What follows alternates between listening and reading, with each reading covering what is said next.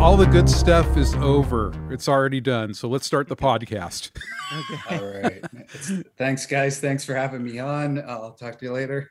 yeah. well, so good one. All right. All right. So we had like this incredible conversation that no one got to hear, but now we're going to start again. We're going to try to recover. I'm with Mike Keller, and also we are joined with David, the 40 year old vegan. He went through an amazing journey from working in the meat industry to becoming an animal rights activist. So, welcome, David, the 40 year old vegan. Welcome. Hey, guys. Thank you so much for having me on. I really appreciate it. Um, so yeah, I I, we, I guess we ran into each other on a live stream. Uh, you two were were on a couch, and I, I guess we got talking, and we sort of connected there. Uh, and I just wanted to say first before we started, like I really appreciate what you guys are doing. Uh, you know, there's ways to bring out a message and there's ways to uh, you know push an audience sort of a certain way. And uh, i feel like you guys are doing a great job hitting you know a different niche. And i think it's important that we hit all these different niches. So uh, i really appreciate everything you guys are doing. And thanks so much for having me on Thank you. Well, well, David, we actually have absolutely no idea what we're doing. but but it, but it, but we keep doing it. So you know, hey. Yeah. Could could we ask David to to describe his aha moment from being a meat person, a meat uh, industry person, to what what clicked when it happened, the moment you you saw the light? Yeah. So um, I guess we could we could go back to where when I started. I usually kind of go that way, um, but I will say that I I believe that subconsciously I always knew there was something off about it. Um, but I, I felt compelled that I had to work in the industry, and I'll get into that. Um, so, um, pretty much all of my family members, my grandparents, my uncle, my aunt, my mother, they all worked in the industry. So, uh, my grandparents, they immigrated from Portugal, and uh, the job they were given was inside a slaughterhouse.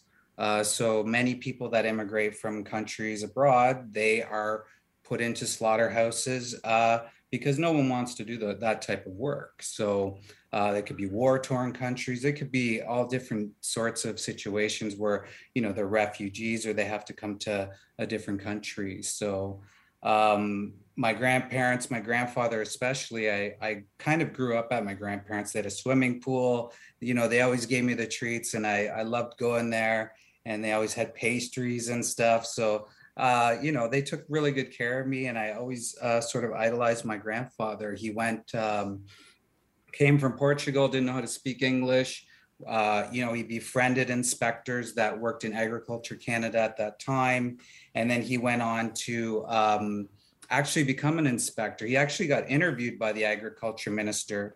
Uh, you know, saying that he would be a great worker. He promised to learn English and all of this and he ended up actually getting a federal job. And at that time, uh, federal job was something highly sought after. So um, that's sort of initially how it started for me. I would see my grandfather with all of his coworker friends, and they would come over. And you know, I, I think it was the writing was on the wall that I was going to follow footsteps. Uh, my my uncle did. He actually still works as an inspector, and so that's sort of how I transitioned in. Um, so um, I could go into like the, the rest of that, but I'll, I'll go to your question, Mike. And uh, so the aha moment for me was uh, it was actually my my uh, former ex partner. She uh, she saw the struggle that I was facing, and this was near the time that I was uh, not going to be working anymore with the agency. So the Canadian Food Inspection Agency is the the head agency that monitors the food system here in Canada. Um, so she saw the struggle that I was having and, you know, sort of the ethical uh, dilemma I was having. And, uh, you know, I talk, I wouldn't tell her my entire stories or what I would see and what I would witness, but um, I would definitely, um, she, she could see it in my face that, that there was something wrong and, you know, that, that I, I wanted to change, but I didn't know how I was, um, I, I had never heard of the word vegan uh, you know, and then when I did, there was all these stereotypes that flew up, like you can't, how can you be a vegan? Like how how's that even possible? And then, you know, like the the stereotypes to see that people were skinny or they're strange or they're radical. Like these these things kept popping in my head. So um, at some point, uh, we tried vegetarian and uh, then tried vegan. And uh, she actually went back to eating animals. And uh, I kept going on, and I just I I thought I thought I was gonna die. I thought something was gonna happen. I was a junk food vegan for a little while, and then you know all of a sudden i'm realizing like i'm wait a minute like i don't have asthma as much anymore. Wow. i'm starting to feel better. I can actually enjoy a meal and not feel like crap after it. So it, it sort of all started coming to to fruition there. So uh, that that was sort of the aha moment about seven years ago. Yeah. So your your ex-partner really helped you clarify your feelings? Absolutely. Yeah. And uh, showed me that it was possible. Um, I, I had preconceived notions. Yeah.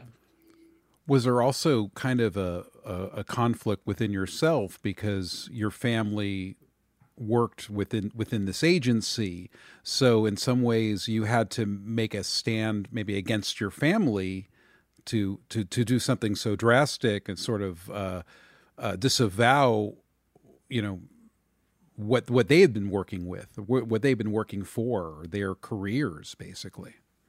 Yeah, that's uh, a great point. And so, like, I, it, the struggle definitely was real that I could actually be a part of something that's so uh, horrible, right? Like, so horrifying that uh, somehow I played a role in it, and that like I'm, I, I can't unsee what I had done, and I didn't know at the time that you know, I could be vegan or I, I didn't have to participate in this, um, even though it was a choice for sure. And I'm not, I don't want anybody to feel uh, empathy for me or anything like that. I, I chose to work there. Um, however, it was, it was a, yeah, like you said, it was, um, it was very hard to uh, rationalize just myself and then let alone show my family members that I'm going against, you know, sort of the, the grain and so um, like none of them are vegan uh, but i've had a number of conversations like for example my mother she um, she definitely is is uh, affected like i am. We have much of the same sort of dreams and uh, um, you know not to say that alcoholism has played a role in her life maybe that's culture with that but um, I, I do feel that she has suffered probably her entire life because of what she had to participate in. Also, as an inspector, uh, what were your daily uh, jo- jobs? I mean, what did you do as an inspector when you would go go to these facilities? It's a great question, Jason. Um, so uh, originally, when I started, so I, I was um, 20 years old, and I, I went in, and it's it's uh, so where I started was uh, Maple Lodge Farms. Uh, so they they uh, kill 500,000 chickens a day. Um, so they, much like Maple Leaf, they're a predominant part of uh, uh, the Canadian food system, I guess you could call it. And so um, my job initially was just to to start on the line, and it, it wasn't much different than like maybe what you would see in uh, a grocery store or like a, a butcher shop. Like you would see that portion of it, but you wouldn't see the live hanging or the um, the uh, you know the animals in the trailers and the barns.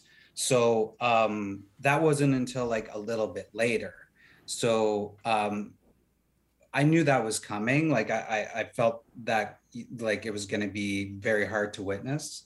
Um, so and it was exactly that. So uh, so I started off on the line. They call it a, a, processing inspector or an online inspector. There's there's the the position changed a number of times over the years. So um, then I would uh, uh, sorry. Then I moved into a different role, which was the animal transportation inspector, and that's where I saw um, some really awful things. Sorry. Yeah. David, I'm sorry, I don't mean to go back because, but uh, you were talking about your family. I just wanted to know, do you, you get flack from your family? Like, is Thanksgiving awkward, or is or is everyone pretty understanding? Well, I mean, like if it's it's probably the same with anybody else. Like it's not worse um, for you because I wouldn't like, say it's family. worse. Yeah, Oh, like okay. I I feel like my mom is very empathetic to it. I feel like um, my aunt, uh, she's very uh, okay with things. Um, you know, she she tries to you know eat as little animals as possible, but I don't think she understands the connection. Um, now, my dad, on the other hand, he's uh, um, you know he's he's like the oh you own a dog, so bacon, you know. But he he actually doesn't. He's reduced his intake. I think it's just um, sometimes when you walk into a room as a vegan, you spark a conversation, even if you don't intend to, right? Yeah. I, Yeah. I, I was listening to your um this link on YouTube where you were talking to somebody from a, a company similar to like Canada, one of these fur um, retailers, and I was struck by how sort of empathetic and non-confrontational and diplomatic you were. And i imagine that comes to some extent to because you still live with you know your your closest family are still like on the other side of this issue. So i do do you think that like helps you communicate better? Yeah, Or, I would you know more effectively? Yeah. I, I would say so. Um, I think my time as an inspector actually taught me how to communicate uh, as well. Um, so oftentimes it would be a very contentious situation. And as a young guy, I would yell back to the foremans or the foremans would yell at me and it would be like high energy. And Mm. so after years of going through that, I think you just sort of uh, learn from it and then you kind of grow from it and uh, start to learn what works and what doesn't. So uh, yeah, I would say that that that's a correct uh, like assertion for sure. Uh, So when you went ahead and stepped away from this role as an inspector, was there a process of putting your life back together, or do you have an idea of what what else you were going to do, what the next step was? Yeah, so um, during the end of my career, um, I witnessed. Um, so I I had I worked in a, the slaughterhouse for a number of years. There was a group of us that actually really complained about the way things were done, uh, the welfare aspect of it, because I thought, you know, that's my role. I need to to try to You're- fight you're- that. when you say welfare, when you say welfare, you're talking about like human welfare, the way they treated the workers, or the way they no, treated the, the animals. way they treated the animals. So I, Yeah. I had a um a welfarist approach, you know. So for example, like they drop crates from you know 10 feet of chickens and then uh, they would slam onto a conveyor belt. Whereas it, you know, we push to have it for two people to put the, the crates down more gently. Um, so so situations like that. Um, so there was a number of us who saw some of the things because of the high line speeds, and we we tried to you know fight on the legal side of things, like the law. You know, we tried to use that. But as an inspector, I only went to court two times in 15 years, and I probably uh, wrote up at least a hundred maybe to th- closer to a thousand different instances that were considered uh, possibly breaking the, the law. So like actual like further animal abuse. Like I think it's all abuse now, but further within the confines of the law. And then I sorry I missed uh, the second part of your yeah, well, no, it was about reconstructing your life or career, or or following that that next step from being working in I don't know factory farming to to another another life. Right. Uh, yeah. So, Jason, um, yeah. So it was. It's been. It's still a transition to me, to be honest. Um, so when I when I went ahead and went vegan, um, was a lot of unknowns for me. I didn't. I didn't realize there was a vegan community. Um, so I, I eventually met people that were vegan. They were kind of not active. Uh, there's a little cat here. Um, so they weren't active. So I didn't realize that you know I didn't have the sense of urgency to be active. It was more of a you do you. Um, so eventually, I, um, I, you know, I, I figured out that through through listening to other people like uh, Amy Soranno. I'm not sure if you've heard her. Uh, she really lit a fire under me to be active. Um, but I still am still piecing together sort of what's happened to me in the past and how I could have been a part of it. I do see a therapist. Um, I, you know, the, I, I constantly have flashbacks and stuff like that.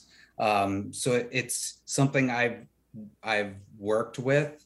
However, like I haven't fully dealt with, but I don't know that I ever could under the circumstances. So you're doing the work. Yes, I'm, I'm trying. well, I, I definitely commend you for uh, you know, being strong and then also moving on and also doing activism work. Now, can you explain a little bit of what you do uh, as an activist and what you value when it comes to putting a message across? Yeah, so I'll start with the valuing. Like, um, I've I've seen the change. I've actually, um, you know, been part of that final stage where someone goes like that. That we we call it the click, or you know you you the switch you finally see that you know we're all earthlings and these innocent beings are individuals and that we need to or we should uh, stand up for each other and and whatnot so uh, it, it definitely um, it's it's very heartening to me to see like uh, such a, a, massive community like uh, for example i woke up the other day and i'm watching this um, discord and uh, service. Uh, it's animal uh, rights advocates, and there's a hundred people on there, and they're doing you know very light conversation, speaking with people, and you know it's it's a beautiful thing because they're they're teaching people how to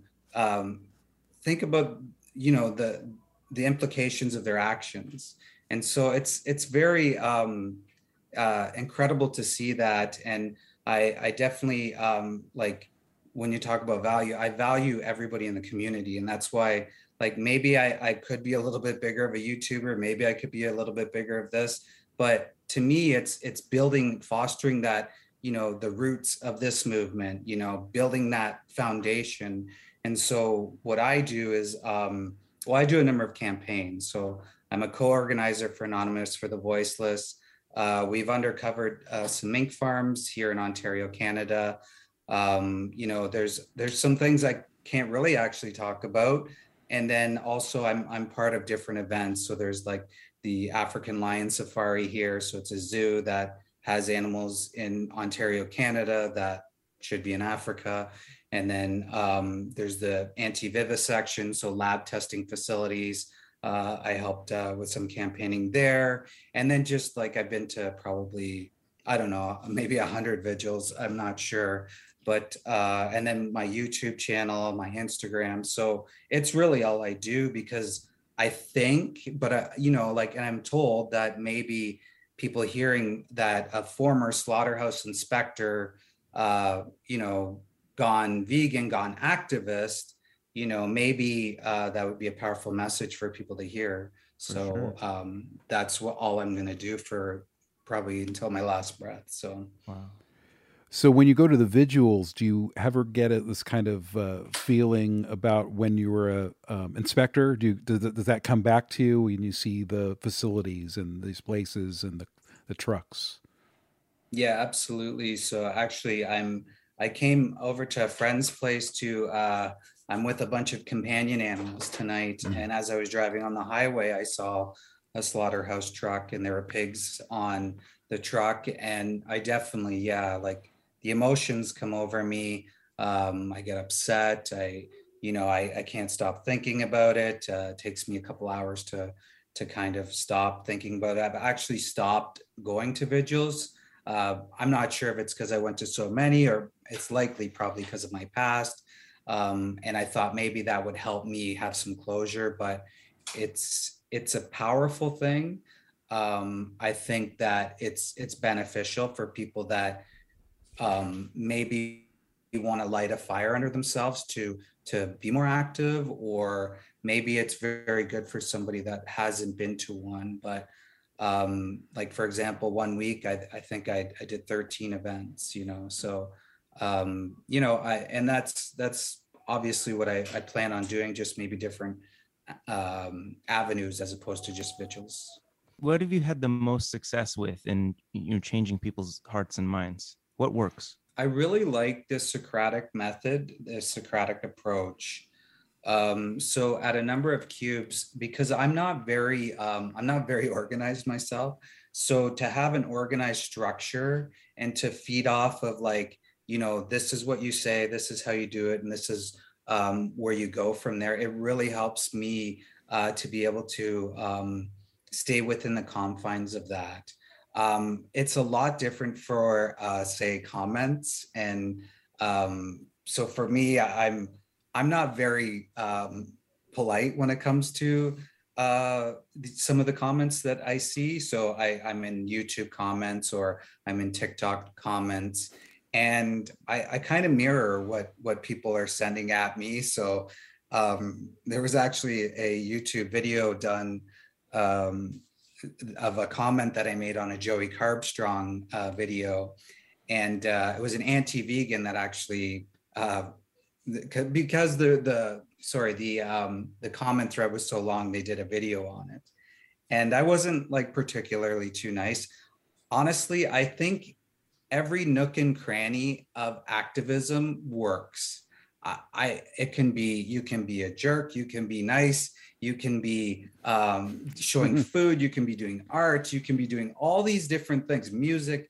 Like you could be doing all these different things, and I think it's working. I can't say for sure, but I've gone to the grocery store and I've seen that grocery store go from like nothing to like this and over a short period of time and so i think we are we our message is getting out there i think sometimes we get caught a little bit too much in our echo chamber i think sometimes um, we overthink and we overanalyze and try to think of too many creative things instead of just maybe doing what we feel more comfortable with carrying on too many projects like i i had burnout myself this year in january it's the first time i had burnout and uh like I didn't stop, but I probably should have for a while. But how did um, you how did you deal with it? Well, I had some heart to hearts with some very close friends.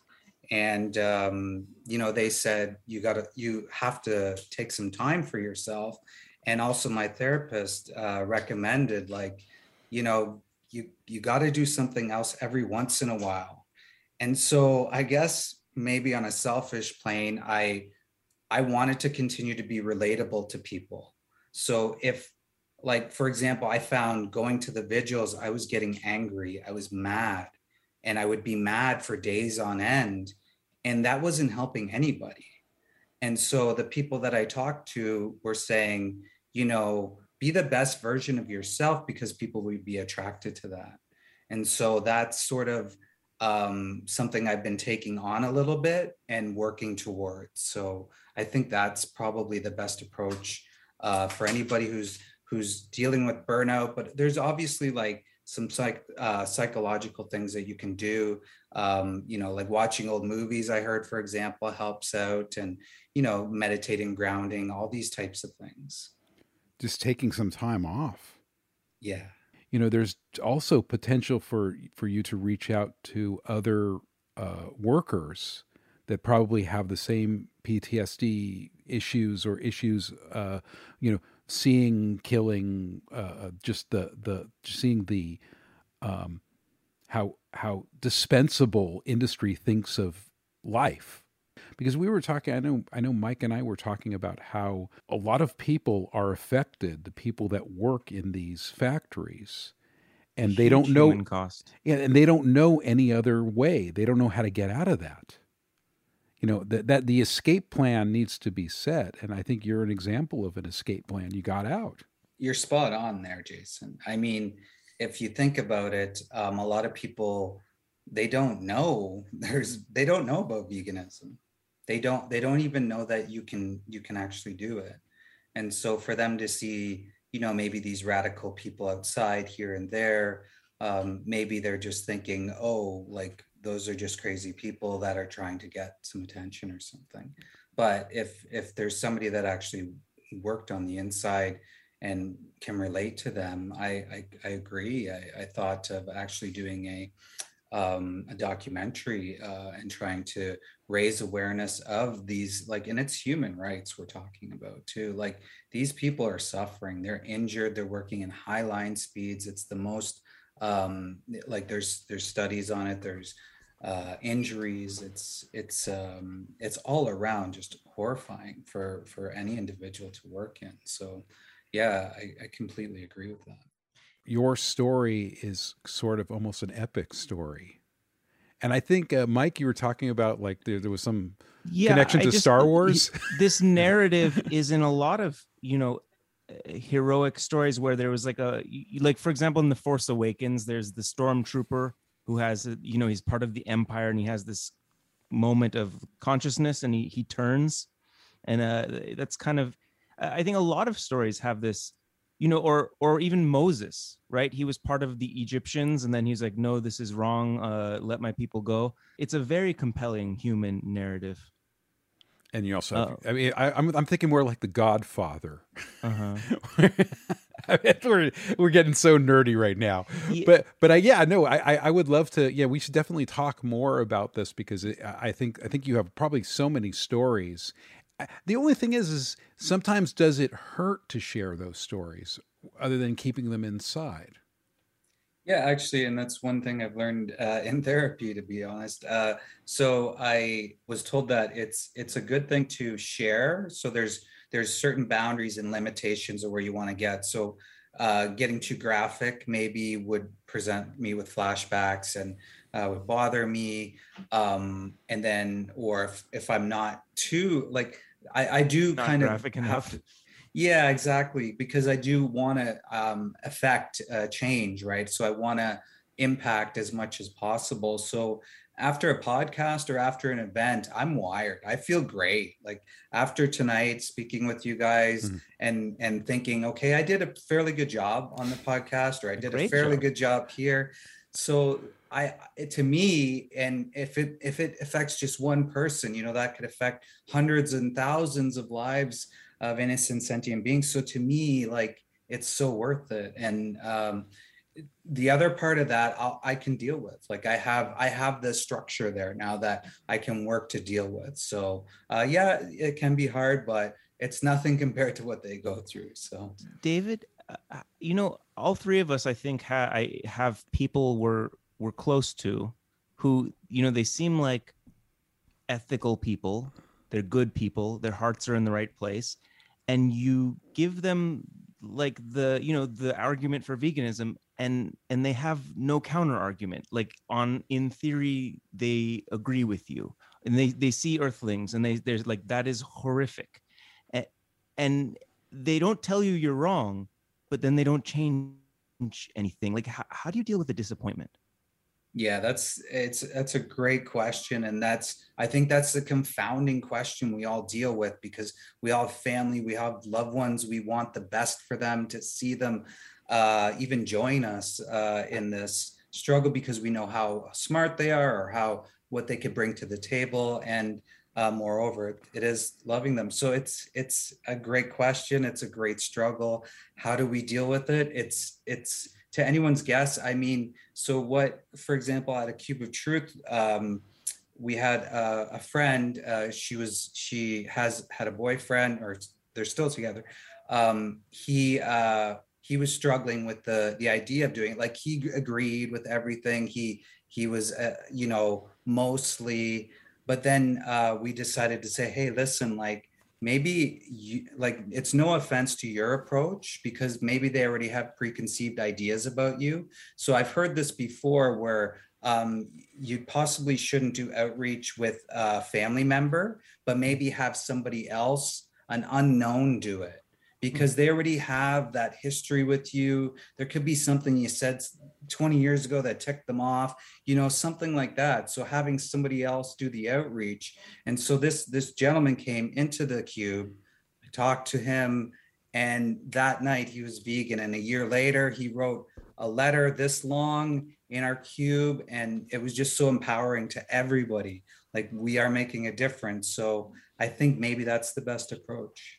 Wow yeah I, I, mean it's it's humbling to say like okay i guess i i you know for whatever reason I, I don't have it in me i need to i need to like delegate this to someone else but i guess you're you're probably right Yeah, I think so, and, and I don't think it's a, a slight on you. Or no, it's on, like the history of. myself. Yeah, I understand. I Yeah, it's the it's the family uh, history, dynamic. right? Yeah. I think what's important too is like what's the most important uh, way we can spend our time. You know, are we going to go after people that are you know eating these products, or are we going to go after the people producing uh, you know factory farms or whatever? Um, and I, I just had uh, one other little story to tell is actually at our last Cube of Truth uh, a couple weekends ago. Um, there was an inspector that I worked with. He actually walked by Wow. and uh, so we got into a conversation um, you know he he had health issues. I had health issues when i worked there. Maybe that's another story for another time. But uh, you know he he took the card. He's going to look into it. I'm going to reach out to him and see if uh, you know he'd be willing for um because we recorded it as well. See i'm going to cut down the video and see if he's willing to possibly share it. I don't know or if, if we're able to share it and then two like just the fact that i actually had a conversation with somebody else working in the agency that where i worked with for so many years uh, it's pretty pretty cool. Can you explain a little bit of, of this cube of truth? yeah so a cube of truth um, so in uh, i think it was 2014 15 um, paul bashir and azel i can't pronounce her last name. I may have botched her first name. I hope they're not hearing this um, but they created uh, what's called a cube of truth. So it's essentially like almost a stage theater where you're drawing people in just because of uh, the aesthetics of the event. So um, people are wearing uh, the Guy Fawkes masks. I don't know if you've seen those, they're the white masks. And then also they're holding a, a TV or a laptop and uh, showcasing the animal agriculture industry. And so it's standard practice. It's showing exactly what happens all across the world. And, um, you know, that there's music playing. So it's meant to draw people in. If people are watching it for, you know, up to about 15 seconds, then we go and we speak to them and we ask them, you know, the questions that uh, are sort of given as a, uh, a guidance tool from Anonymous for the Voiceless. So there, uh, I think it's over 600 chapters across the world. And, uh, it's uh, really helped a lot of new would-be activists uh, get active. You know, it's uh, it, it's helping people get the tools to, in order to do uh, outreach in an effective manner. So, David, for the future, what are your plans, and also how can our audience follow you and uh, be further inspired by your story? We've recently launched a Starbucks campaign. I I don't know how I thought of it. I just thought look, this place is so close to going vegan. Uh, they have a number of uh, different milk, uh, plant based milk options. Um, you know, they have some alternatives that would hit that market. And the people I've talked to in the stores and um, just the overall public, I feel like would be on side if this place went. So uh, we've decided to create this campaign. So we want Kevin Johnson, the CEO of Starbucks, to put pen to paper when Starbucks is going to go fully plant based and animal products free. Mm-hmm. And at the very least, price the plant milks at parity with the cow milk, since in reality it doesn't cost more, and they're just uh, dis- you know price discriminating.